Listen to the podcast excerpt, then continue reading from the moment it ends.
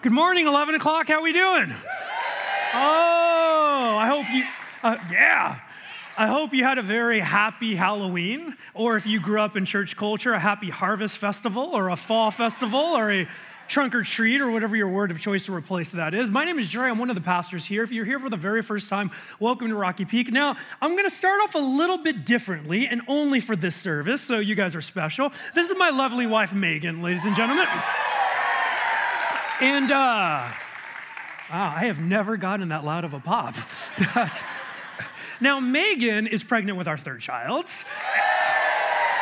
And we decided to do something a little bit different. Un- she's holding an envelope, unbeknownst to us, that has the gender of our child in there. So we wanted to know if you guys would be cool, if you guys would be part of our gender reveal here as we go in. So.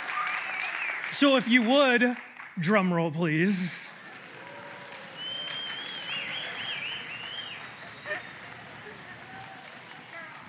Ready? No. It's a boy! We're having a boy! We're having a boy! That's awesome. We're having a boy.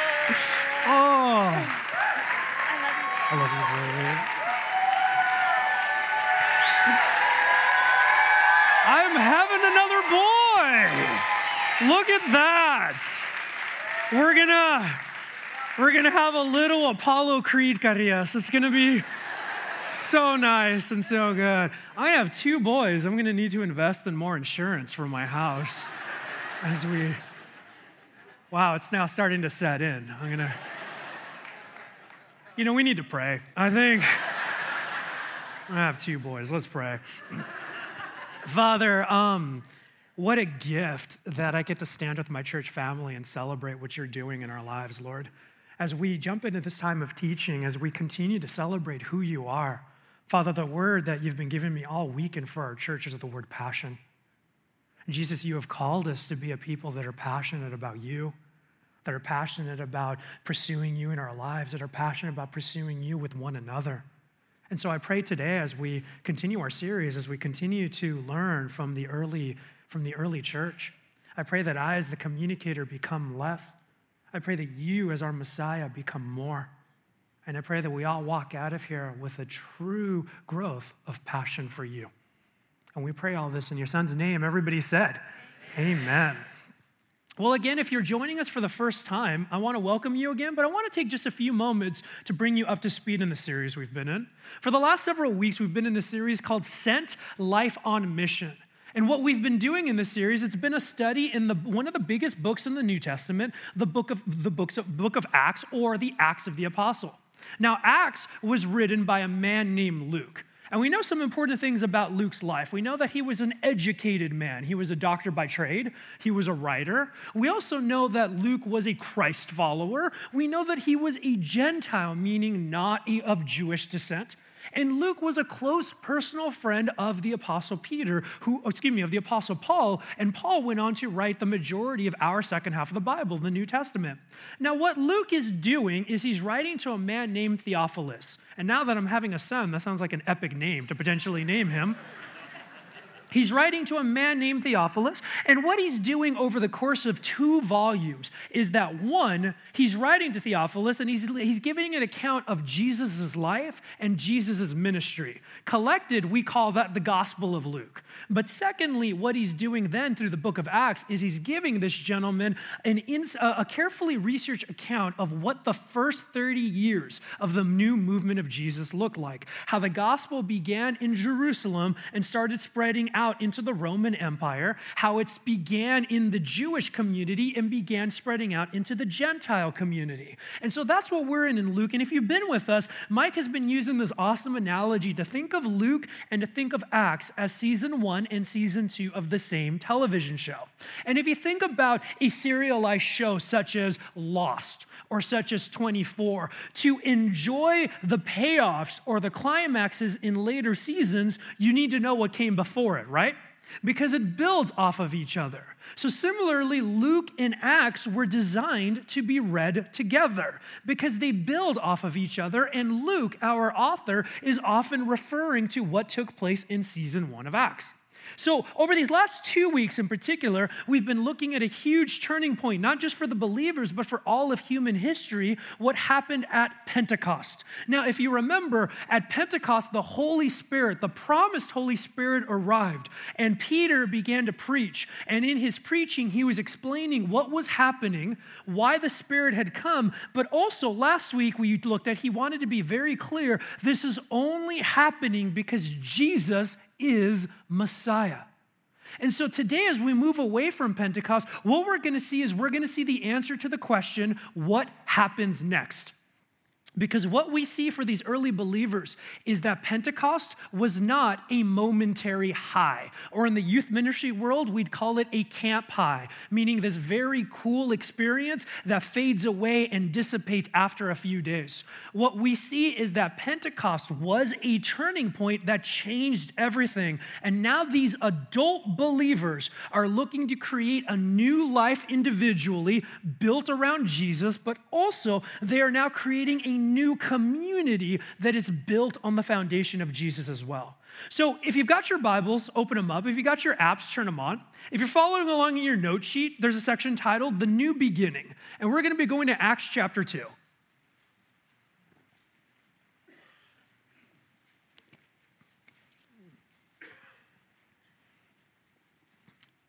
Acts chapter 2, and we're going to be starting in verse 42. And Luke writes, they devoted themselves, now they being the new believers, they devoted themselves to the apostles' teaching and to fellowship, to the breaking of bread and to prayer.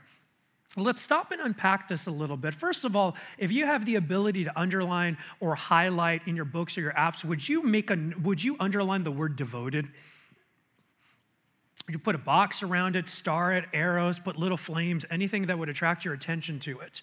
Because the word devoted is the key word for this entire section of Scripture. See, if you are devoted to something or someone, it implies that that's not something you simply do, right? If you are devoted to something, the word I like to use to describe devotion is the word passion. We are not devoted to that which bores us. We are not devoted to that which angers us or frustrates us. We are devoted, we are excited, we are passionate towards that which we believe in, and we develop commitments into it. And so, what I want you to see is that these new believers had a passion for Jesus being the Messiah. And now that passion, now that devotion was leading them to restart their lives and to build it on a new foundation. And so, in that first verse, Luke lists out four key things that they are passionate about, they are devoted to. And these four key things are the foundation of their new lives and their new community. And so, let's look back at those four. They devoted themselves to the apostles' teaching. So the apostles were teaching that Jesus is Messiah.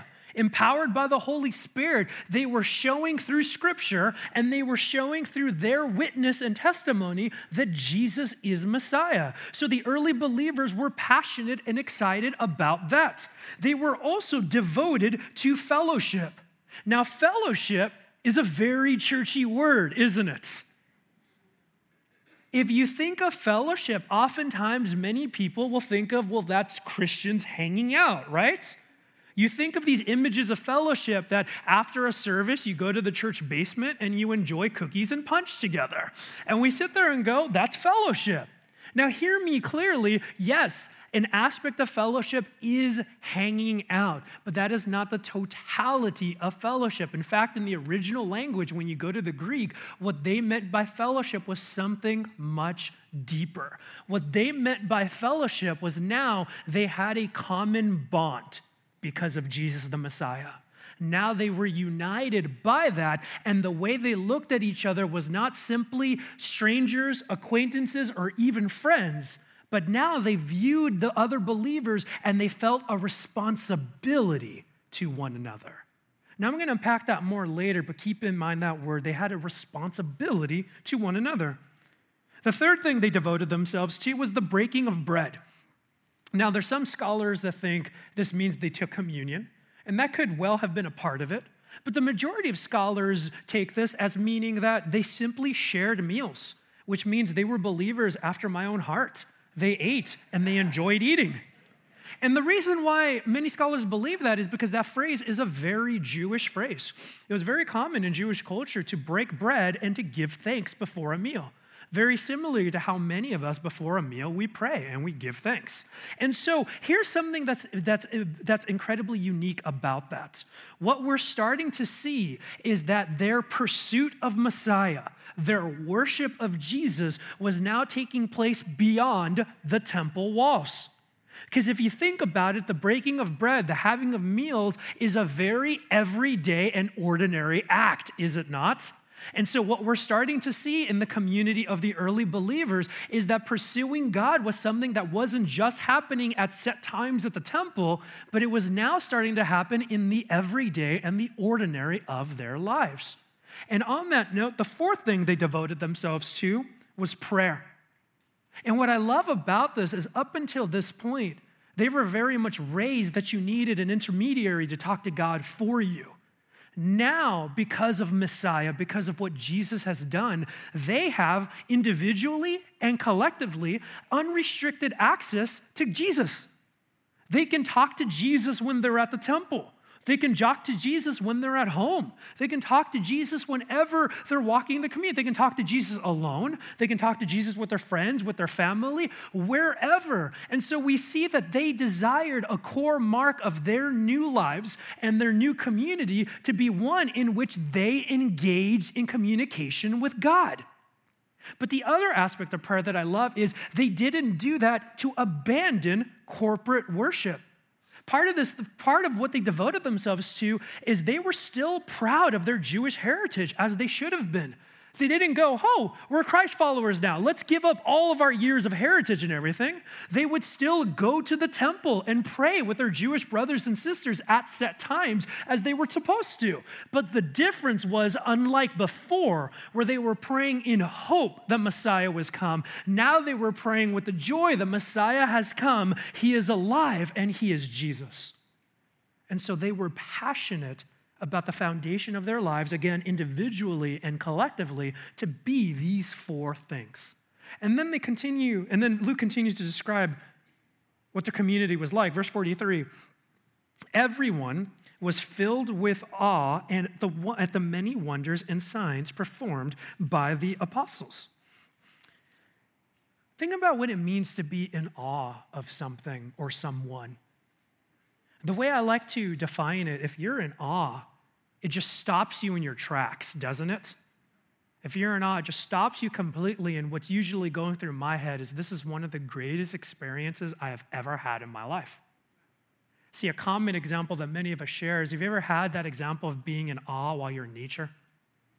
Maybe you've made it to that summit and you just look out.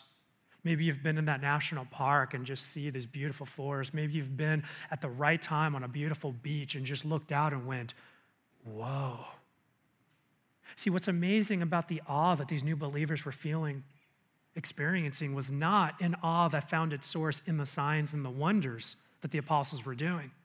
See, the Holy Spirit was empowering the apostles to do these signs and wonders to confirm their message. See, these early believers were in a constant state of awe because Jesus is Messiah. That was the source of their awe. That was spectacular to them. And now they were reorienting their entire lives over the greatest news they had ever discovered. And now, what Luke's going to do in the next couple verses, he's going to show us that another core theme of this early community was the theme of unity. And so, looking at verse 44, all the believers were together and they had everything in common. Now, let's stop right there. Everything in common does not mean that they now became identical to one another. It did not mean that they abandoned a type of individuality and now dressed alike, enjoyed the same music, spoke the same way. What it's saying is that they now were unified, whether they knew each other or not, but they were now bound together because of Jesus. And so, if you think about it, you had Jews from all sorts of different places. You had different backgrounds, different stories, different economics, uh, different experiences, different biases, different interests, but now they were all had a commonality that Jesus is Messiah. So there's a beautiful diversity in their commonality. And Luke goes on to say in verse 45 they sold property and possessions to give to anyone who had need. Remember, I've been talking about that they felt a responsibility to one another. And so, what they were starting to see early on in their community was that there was economic need in some of the new believers. And this was because of two reasons. One, the religious establishment is not happy to see the movement of Jesus grow and to continue. And so the religious establishment was making it economically difficult for believing Jews in Jerusalem to live about their everyday lives. Think of examples that they were making it to where they couldn't go shop at certain places or they were raising the prices unfairly on them. So there was need for these believers, and other believers helped them out. But then also, you had many early believers who were pilgrims, who did not live in Jerusalem. And the way I like to think about it is when you go on vacation with your family, you have a vacation budget, right? When your vacation budget is out, what do you do? You go home. For many of these early believers, they came to Jerusalem because it was one of the biggest Jewish festivals. You pilgrim three times a year. They expected to leave when it was over, but now that they encountered Messiah, now that their life was changed, before they go back home, they want to sit under the discipleship of the apostles. They want to be equipped in this early community so then they could take the truth of Jesus to their homes and their families and their cities. So the other believers were stepping up as they saw their need. But what's amazing to me about this responsibility they felt to each other is this was a voluntary giving. When they gave their life to Jesus, the first rule wasn't automatically, okay, sell everything you have, let's compile our money together in one big pile and everybody has access to it. Because what we're going to see in the later verses is that they were meeting in homes that they owned. They were sitting around and still continued their careers, but when they saw a need, they didn't hesitate to take care of one another. And so, as we continue that theme, Luke again is giving us the passage of time in verse 46. Every day, the early believers, they continued to meet together in the temple courts. They broke bread in their homes and they ate together with glad and sincere hearts, praising God and enjoying the favor of all people. And the Lord added to their number daily those who were being saved. If you jump back to the beginning of verse 46, I'd love for you to hi- uh, underline or highlight that first phrase every day. Because this is the example this new community is giving us that worshiping, praising, living out their faith was not something they did for two hours on the weekend. This was not something they did maybe during a weekend service and then on their way to life group at some point during the week. This is what they did with regularity. Every day, they were now testifying, listening to teaching, being reminded that Jesus is Messiah, praying, worshiping, living more in that. And I love the example, I love how Luke describes it. Because of that, they were glad. Again, when we dig into the Greek, what it means that they were glad, it means that as they are reorienting their new lives around Jesus, they are seeing Jesus moving in their every day. They are seeing Jesus move at the temple, but they are seeing Jesus move in their everyday and the ordinary, at work, at home, and everywhere in between. And that was firing them up. And then it says that they enjoyed the favor of all people in verse 47. And there's two ways we can look at that. The first way is that they were not simply talking about Jesus being the Messiah, but they were living out this new testimony. They were living out this witness that he is who he said he is, and I'm going to rearrange my entire life around that. And what started happening was other people were taking notice. Other people were starting to see that their lives were starting to revolve around this. It was becoming attractive. Wait, why are you why are you doing that? It's because of what you believe? Why? And they started having the favor of other people. But also, favor means something internal for them. What it meant was that as God has changed them, they were so excited about discovering that Jesus is Messiah that they wanted the other Jewish brothers and sisters who had yet to discover that to know. And so it meant that these early believers now had a new passion for the others. They had a new passion for those that didn't believe yet. They had a passion and a fire and wanted to be present in their lives to be able to be a living witness that Jesus is Messiah. And so that's our passage today. And so, what I want to do as we, I want to, what I want to do as we move on from it is they built their lives on some core foundations. And I like to sum it up in one statement. And so we'll start from there and then move on. So, there in your note sheet, if you're following along, you've got a section titled The Foundation of Community.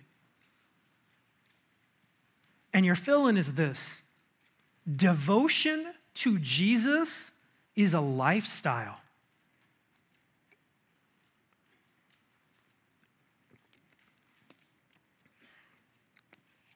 Devotion to Jesus for the early believers was a lifestyle. What I mean by that is devotion to Jesus, as I referred to earlier, was not something they did for simply a few hours and then walked away from it. Their devotion and their passage was how they lived their lives. Here's another way I'm going to put it, and this is going to be a recurring theme for the time that we have left. They very much lived their lives in a way where they weren't simply what I call all talk Christ followers. They didn't just worship and follow Jesus with what they said. Words are an important part of it, but they backed it up with their lives. They weren't all talk, they were living witnesses. Now, have you ever had a friend or a family member in your life that's all talk? They're always talking about things they're going to do and they're going to accomplish, and it sounds great and sometimes even well thought out, but they never do it. Let me take one step further. Have you ever been that person? I definitely have been that person. When I was really, really young, there was one thing I knew I wanted to learn how to play guitar.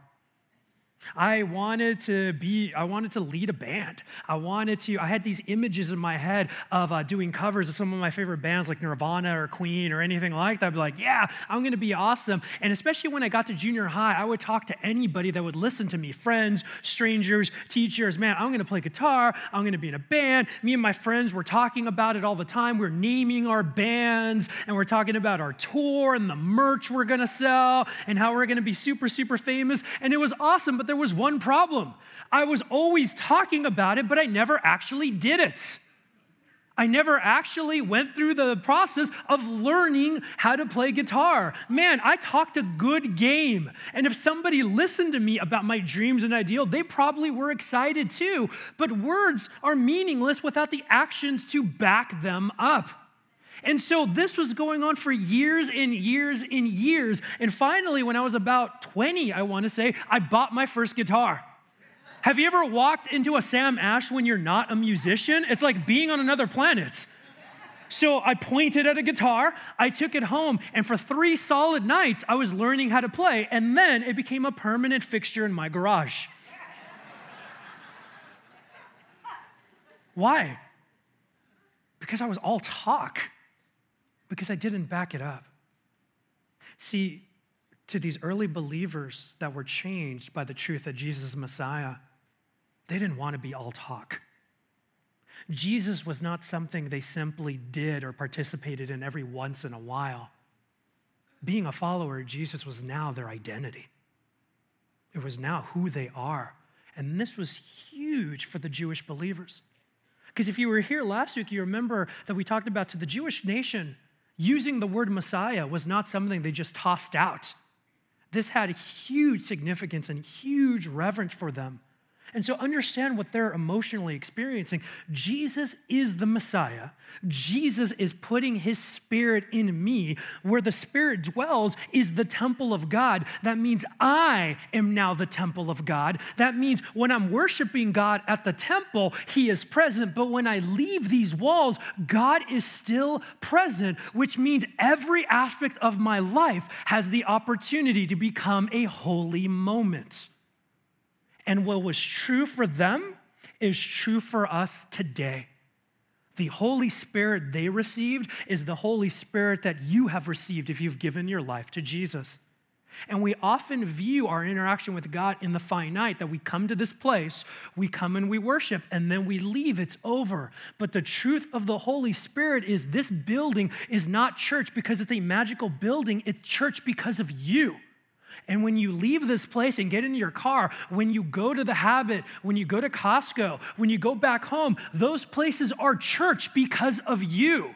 When you go to the good times in your life or you go to the bad, when you go to school or work or wherever you go tomorrow, those places are church because of you, because the Spirit is with you, because we were created to live our faith in a lifestyle, not in the finite. And so that's the example that they're showing us. And that's the example, they're broadening our definition of what it means to be a people that are repentant.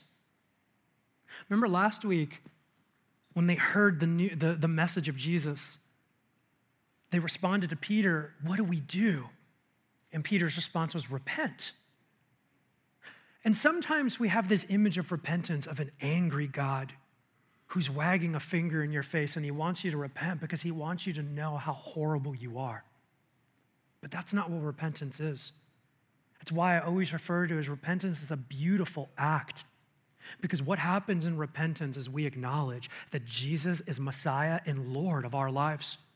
What happens in repentance is we ask the God of the universe to wash us clean from our sins. He changes us from the inside out. We go from being literal darkness to now being light, to being his living children of God. We are no longer dead, and now we have his spirit. And what I love most about repentance is repentance is not a one and done act, but it is a beautiful beginning of an eternal journey we fall to our knees in repentance as dead sinners.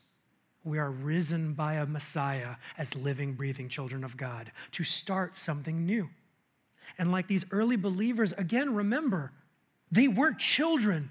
They were adults of different ages with different backgrounds and different stories, but they had all united under the teaching that Jesus is Messiah. So now these adults were starting their lives over and they realize my life before was being lived by me or being lived by the tyranny of the urgent or by distraction and sin. Now I want to live my life based on Jesus the Messiah. And so what happens in repentance is they experience a milestone. They gave their lives to Jesus and now they were never the same again. And that's the truest definition of a milestone in our life, isn't it? It's an experience that changes us forever. If you think of certain milestones, think of graduating high school or college. You did it, you're not going back. Think of getting married or becoming a parent. You're not going back. Think of, uh, think of hard milestones like losing someone to a disease or death, like the end of a relationship or divorce, or having to move away. There's many milestones where we can look at our lives and go, I'm a new person because of this. There is no going back. And what the early church is modeling for us is that Jesus is the ultimate milestone. When he changes us, it's the beginning, and now we have a new foundation. And so Luke accounts for us that the early church was building Jesus as their foundation. And so, what they sought to do was they sought simply to live as Jesus lived, to reflect his character. And the way they did that, if you look at the passage we, we were going over, is they were living out what Jesus himself said was the most important thing you could do with your life love God and love people. They were now living out the greatest commandment. On your note sheet, I take you back to season one in Luke chapter 10. On one occasion, an expert in the law stood up to test Jesus. Teacher, he asked, what must I do to inherit eternal life? What is written in the law? Jesus replied. How do you read it? He answered, Love the Lord your God with all your heart, with all your soul, with all your strength, and with all your mind, and love your neighbor as yourself. So he responded with Old Testament quotations, and I love Jesus' response. You have answered correctly, Jesus replied. Do this and you will live. This is what we were created to be. We were created to be people that reflected who our Messiah is. We were created to value and prioritize what he valued and prioritized. And so, for these believers, this was now the foundation of their individual lives and their community. And so that's the big picture. And so, what I want to do with the time we have left is I want to look at three practical steps that they modeled that we can apply to our lives today. And what I like about these practical steps is that they're for all believers. See, there are th- certain aspects about their experience that was their experience that we're not called to replicate exactly. But I do feel that these three steps are steps that all believers, wherever we are, can build our foundation on. But here's the other thing I want to note before we go into these steps the big heart behind this example. Do you notice that they are changing their lives? They are reorienting their lives. they are driven to that change by joy and not by obligation. See, sometimes we fall into this trap that we try to motivate ourselves to be better Christ followers by telling ourselves how awful we are at it. Sometimes we try to motivate ourselves through guilt. Sometimes other people do that to us. They wag a finger in the face, you're not doing this, you're not doing that. And I think we can all rhetorically know, we can all rhetorically relate to the fact that guilt is not a good motivator. What's amazing about these early believers is you don't see guilt as their motivator. What's even more amazing is undoubtedly there were people in that community who months earlier were screaming, Crucify him at Jesus. But they had been forgiven, they had been healed, and they were moving forward, not backwards because of guilt. And so, as we look at these steps, there's many of us, myself included, that maybe the Holy Spirit will stir. Maybe we'll feel conviction maybe we will honestly go, you know, maybe that's not an area where I'm living to the fullest. But hear the reasoning behind why the Holy Spirit does it. It's not to remind you of how horrible you are, but it's to show you that God wants to take you somewhere better. And so on your note sheet, there's a section titled Living Out Your Devotion.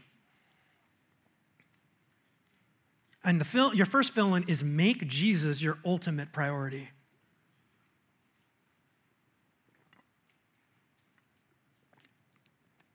Make Jesus your ultimate priority. Our priorities in our lives, think about what your priorities are. Our priorities are that which we value, that which we consider to be very important, right? And in fact, the truth is, we have multiple priorities in our lives.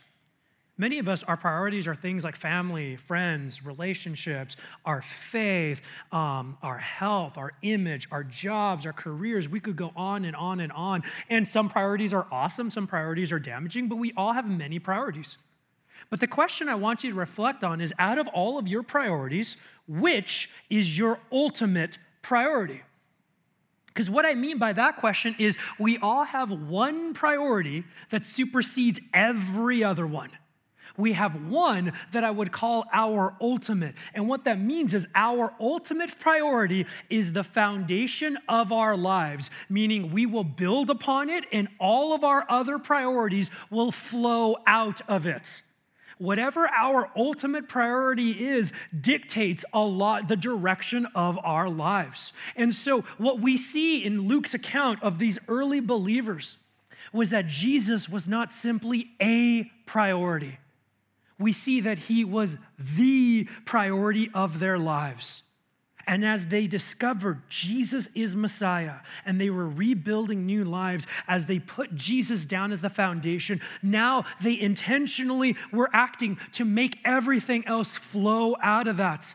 See, often we try to fit Jesus into our lives. He's a priority. Often we try to cram him in. Okay, I, I went to church, done. I, I, did, I did some God time, done. I, I rushed it, but I thought about it. Now I can move on. But to the example of these believers, is that not how they operated? He was their foundation. And so now, with Jesus as the cornerstone, they would look at their whole lives and go, okay, now what does this mean for my relationships? Now that Jesus is my foundation, what does this mean for my relationships, my dating relationships, my marriage, my friendships, my parent relationship, my kids? What does this mean for my relationships? With Jesus as my foundation, what does this mean for my job and my career? How I'm supposed to approach it? What heart I'm supposed to have for it? What does this mean for the way I worship? What does this mean for how I deal with conflict and anger? Do you see that their lives are now being built upon Jesus, the Messiah, as ultimate priority? He was not getting lost in the shuffle. This was a turning point in their lives. Because if you reflect on what your ultimate priority is, it's going to show, tell you if you have a big or a small view of Messiah. If you reflect on what your ultimate priority is, it's going to show you how big Jesus the Messiah is in your life. Because if you have a big view of Messiah, he will be ultimate. But if you have a small view of Messiah, he will be present. And we may not use these words out loud, but we will live our lives in a way that says, I will get to Jesus when the actual important stuff is done. When the actual stuff that's going to benefit my life, when the actual stuff that's going to help my family, when the actual stuff that's going to provide and support, when all of that's done, then I'll go to church. Then I'll spend some time in scripture. Then I'll do this because he's a priority, but he's not that big of a priority. And so I like how A.W. Tozer puts it in your notes. What comes into our minds when we think about God is the most important thing about us. Low views of God destroy the gospel for all who hold them. The example we're given through Luke's writing is again, we cannot be a community that simply lip services Jesus is our ultimate. We need to be a community that is now backing that up with the way we live our lives. Are we lip service Christ followers? Or are we actual witnesses? I like to illustrate it in this way. Um, back in the 80s, there was a movie that came out, I think around 1986, that um, was a masterpiece. Everybody held it. It changed movies from that point on. It was a movie called Top Gun. And if you've never, if you've never seen Top Gun, it will, it'll absolutely change your life. And um, I was introduced to Top Gun by some great friends when I was much, much younger, and to this day I have most of that movie memorized. But there's one scene near the beginning in particular in Top Gun when Tom Cruise, a babyface Tom Cruise, although that guy never seems like he ages, does you, but like a babyface Tom Cruise, Maverick, is standing next to Goose, so awesome already, and they're being yelled at. They're being yelled at by a commanding officer and he's just letting them have it. And there's one phrase that he says that has always stuck with me. He tells Tom Cruise, Your ego is writing checks that your body can't cash. and as a recovering narcissist, that is a phrase that has always stuck with me. But especially when I think about my faith. Am I a Christ follower that talks a big game about Jesus, but that doesn't take steps to back it up with my life? So, how do we start to apply this point? Well, it's hard to apply anything if we don't know what our starting point is. And so there's a lot of different ways to, to start think, evaluating your priorities and what's ultimate in your life. But one way to start would be to evaluate your time. Where's your time go? Because that usually shows you your priorities. And specifically, evaluate your time when it comes to your relationship with Jesus. Is your relationship with Jesus something that takes precedent in your schedule? Is your relationship with Jesus something that happens regularly, collectively and individually? Is your relationship with Jesus feel like it's always rushed? It's always in the car on the way to something, or it's kind of getting like the C grade of your life? Is your relationship with Jesus something that's non existent? Parents, real quick, just to address you as a parent myself, what kind of example of that are we setting for our families? We need to evaluate what is our priority in our lives. Now, I imagine to say something like that, there's a bunch of us in here that don't feel good anymore. Please remember what I said earlier. This is not to guilt. Guilt has no place here, but this is for Messiah to lead us to something better. And so, whatever you might be sitting there going, Well, I'm not doing this, I'm not doing this, well, now we have a new opportunity because there's no time like now. So, that's the first practical. The second practical is that now that if we put Jesus as our ultimate foundation, it impacts how we interact with other people. And the second fill in is this engage with other believers.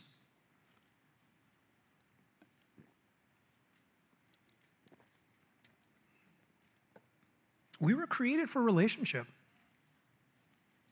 That means as created beings, we were created for community. We were created to have relationship with God. We were created to have relationship with one another.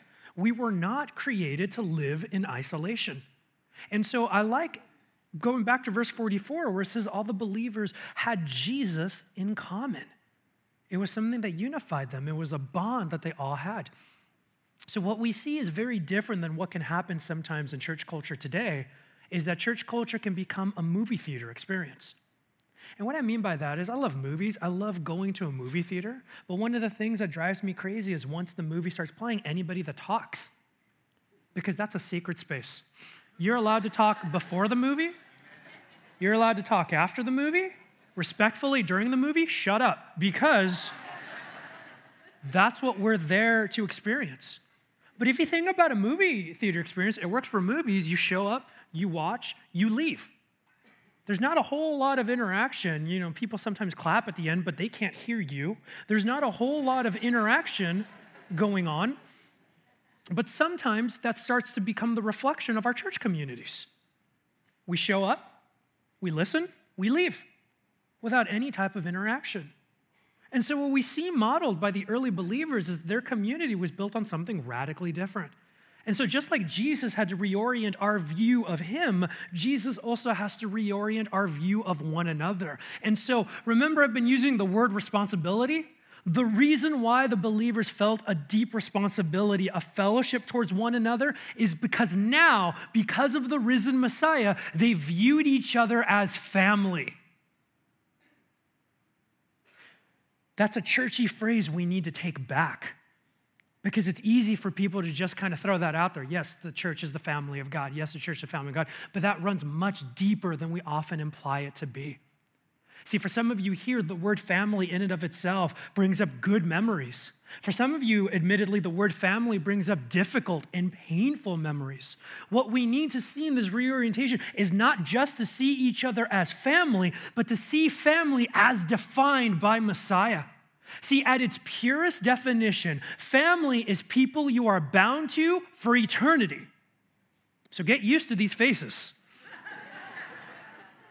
At its purest definition, family is people you are bound to for eternity, but it's also people who have your back and you have their back.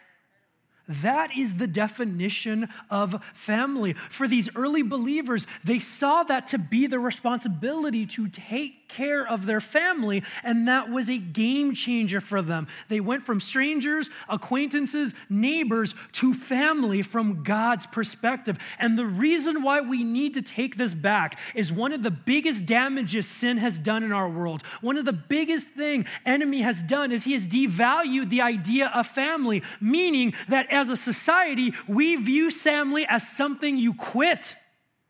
We view family as something you abandon. When it gets hard, we leave. When it gets hard, we run. And that bleeds into all of our relationships and especially our church relationship. See, being family doesn't mean it's always rosy and perfect, family is messy.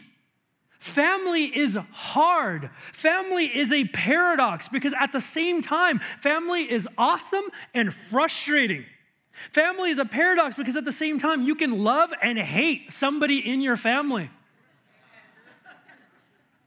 Family is a paradox, but this game changer is Jesus is our Father. And like he has shown time and time again, he is in it to win it with you. He will never leave you, forsake you, or abandon you. And now he's asking the new community of believers to live that out amongst one another.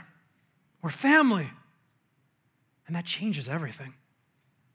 That changes everything. And so the question that's being presented for us is that we're not here to learn how to interact with church folk. We're here to learn, and it is a learned skill. We're here to learn how to engage with family in the good and in the bad. You know, I was thinking about this over the summer. My wife, Megan, who was just up here, she, uh, she, her side of the family, her, her family was having a family reunion up in Oregon. And through a lot of different schedules and other issues, I wasn't able to attend myself. So Megan, at the time, being nine weeks pregnant with two children under four by herself, did the two day, 15 hour drive to Oregon. It's crazy. She's the toughest woman alive because I would have never done that. And because I would have never done that, I kept talking to her leading up to this trip. No, no, like, don't do this. Like, this is gonna be hard. This is gonna be tough. Like, don't do this. Don't go through with this. And I remember she stopped me in my tracks where she just looked at me and joyfully said, Yeah, it's gonna be tough, but this is what you do for family. The example of these believers is to engage. The example of the believers is to be there in the good, but also to be there in the stuff. The example of these believers is to appreciate and love our beautiful diversity. The example of these believers is to begin reclaiming in a spiritual way what it means that we are family. So let me ask you, how are you engaging with your family? Because if you've given your life to Jesus, like it or not, you're stuck with us. So, how are you engaging with your family? Now, let's just look inside these walls because what we start to do here will start to have a significant impact with how we engage with family out there. So, how are you engaging when you come to service? You're here. Awesome. You're already taking a step. But we often wait for somebody else to take the initiative. Let me, let me put it on us. How are you taking the initiative to engage with other people? You know that brief time where we say, hey, get up and introduce yourself to someone? We don't do that because it's mandatory in the state of California to offer that time at a church. we do that because in a small, it's an opportunity just to shake a hand and say, hey, I'm glad you're here. Do you know why we place donuts at the front? Because you will stop and talk. Because you may not know anything about the other person, but if they're holding a donut, you know they have exquisite taste. and so you can start a conversation. But then, even beyond this, how are you looking to engage? Are you engaging by getting involved in a small group to where you're going to be able to develop relationship? Are you engaging with your family by making it a priority to serve somewhere at the church? There's many of you here that faithfully come to one service and serve at another so you can engage with your family. Are you engaging by joining us at something like an all serve or the assignment celebration? How are you engaging with your family? And especially, how are you engaging with the family members that aren't like you? That are different in age, that are different in background, because we have a beautiful diversity in the kingdom of God. The second example is engage with your family. And the last fill in is this actively seek the lost.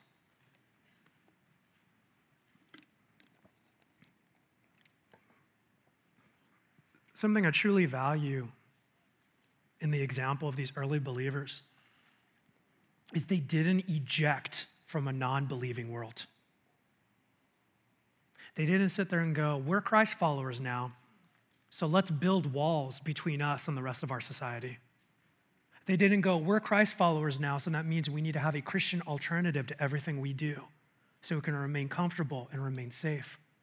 They were joyfully present in the life of their community because they viewed people that had not yet known Jesus as an opportunity to share what changed their lives. And that filled them with joy.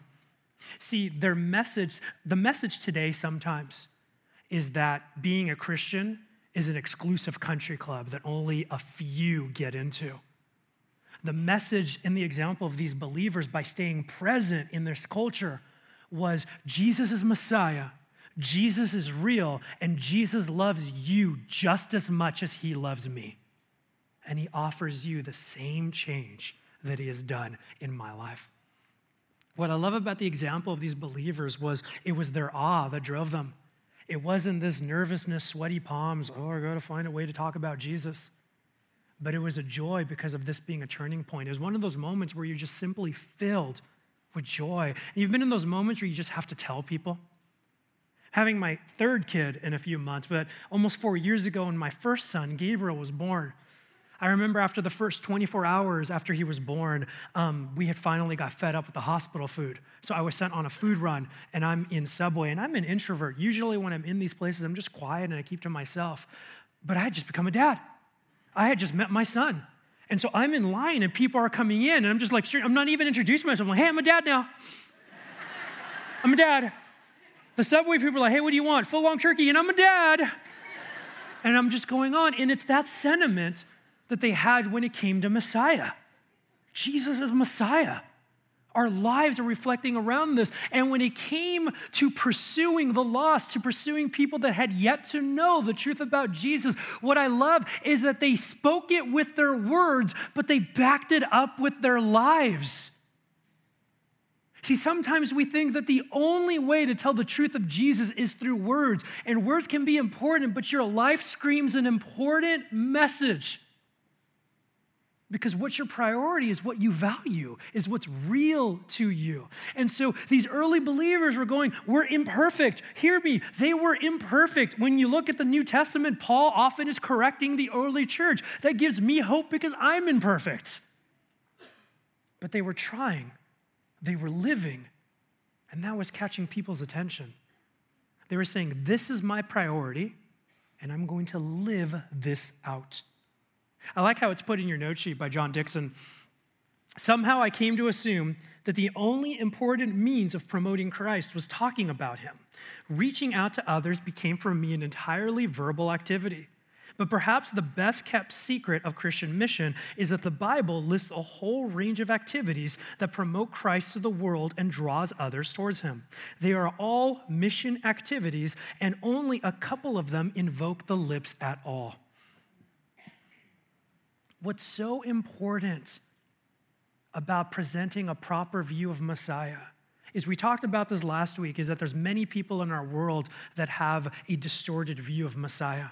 And there's many people in our world that along those same lines have a distorted view of his followers. What becomes the game changer is when somebody gets to actually interact with a living, breathing Christian.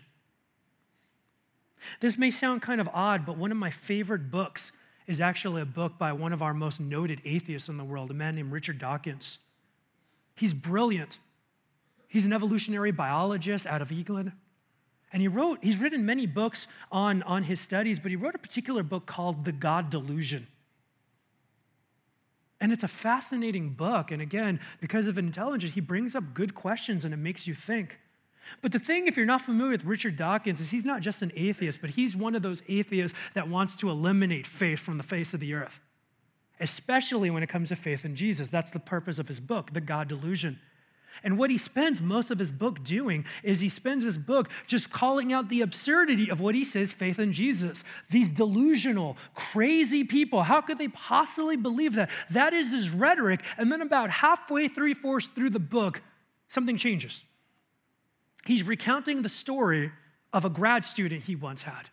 And he refers to this young man as brilliant, as competent, as an incredible student, but as confusing because he loved God.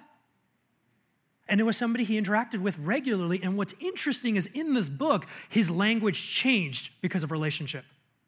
His language didn't change as a whole, but it changed towards the person he knew. All of a sudden, this person wasn't an idiot. All of a sudden, this person was a misguided. They were just confusing because he goes, You're so smart. How is it that you believe in God? See, relationship changes things. It changes perceptions. Here at Rocky Peak, we often come back to a term called one lives. And when we think about our mission, we think about the people that God has already put in our lives people such as family members, friends, co workers, people you run or work out with, wherever in your life, people that you have a relationship with, people that you enjoy, and people that have yet to see the truth about Jesus. And what we mean by this term one life, these are people that we're praying for, but these are people that we are engaging in everyday relationship. We're having conversations with them, and they're not always Jesus conversations. We're sharing life with them. We're sharing moments with them. We're just present and they're present, but ultimately we are present as living, breathing Christians. And some of us, maybe that fills us with apprehension and go, well, I'm not perfect. There's other people that are better at this. I'm not perfect either. In fact, our imperfection is one of the best messages we can share with people that have yet to see Jesus because often they think you have to be perfect to see Jesus. The message of the Bible is not a perfect God with perfect people, it's a perfect God taking messed up, imperfect people and making something amazing out of the dirt. Relationship changes things because it gives us the opportunity to not just say it, but to be a living witness and to write a new script. And to close there in your note sheet, You see, Ravi Zacharias' quote The single greatest obstacle to the impact of the gospel has not been its inability to provide answers, but the failure on our part to live it out.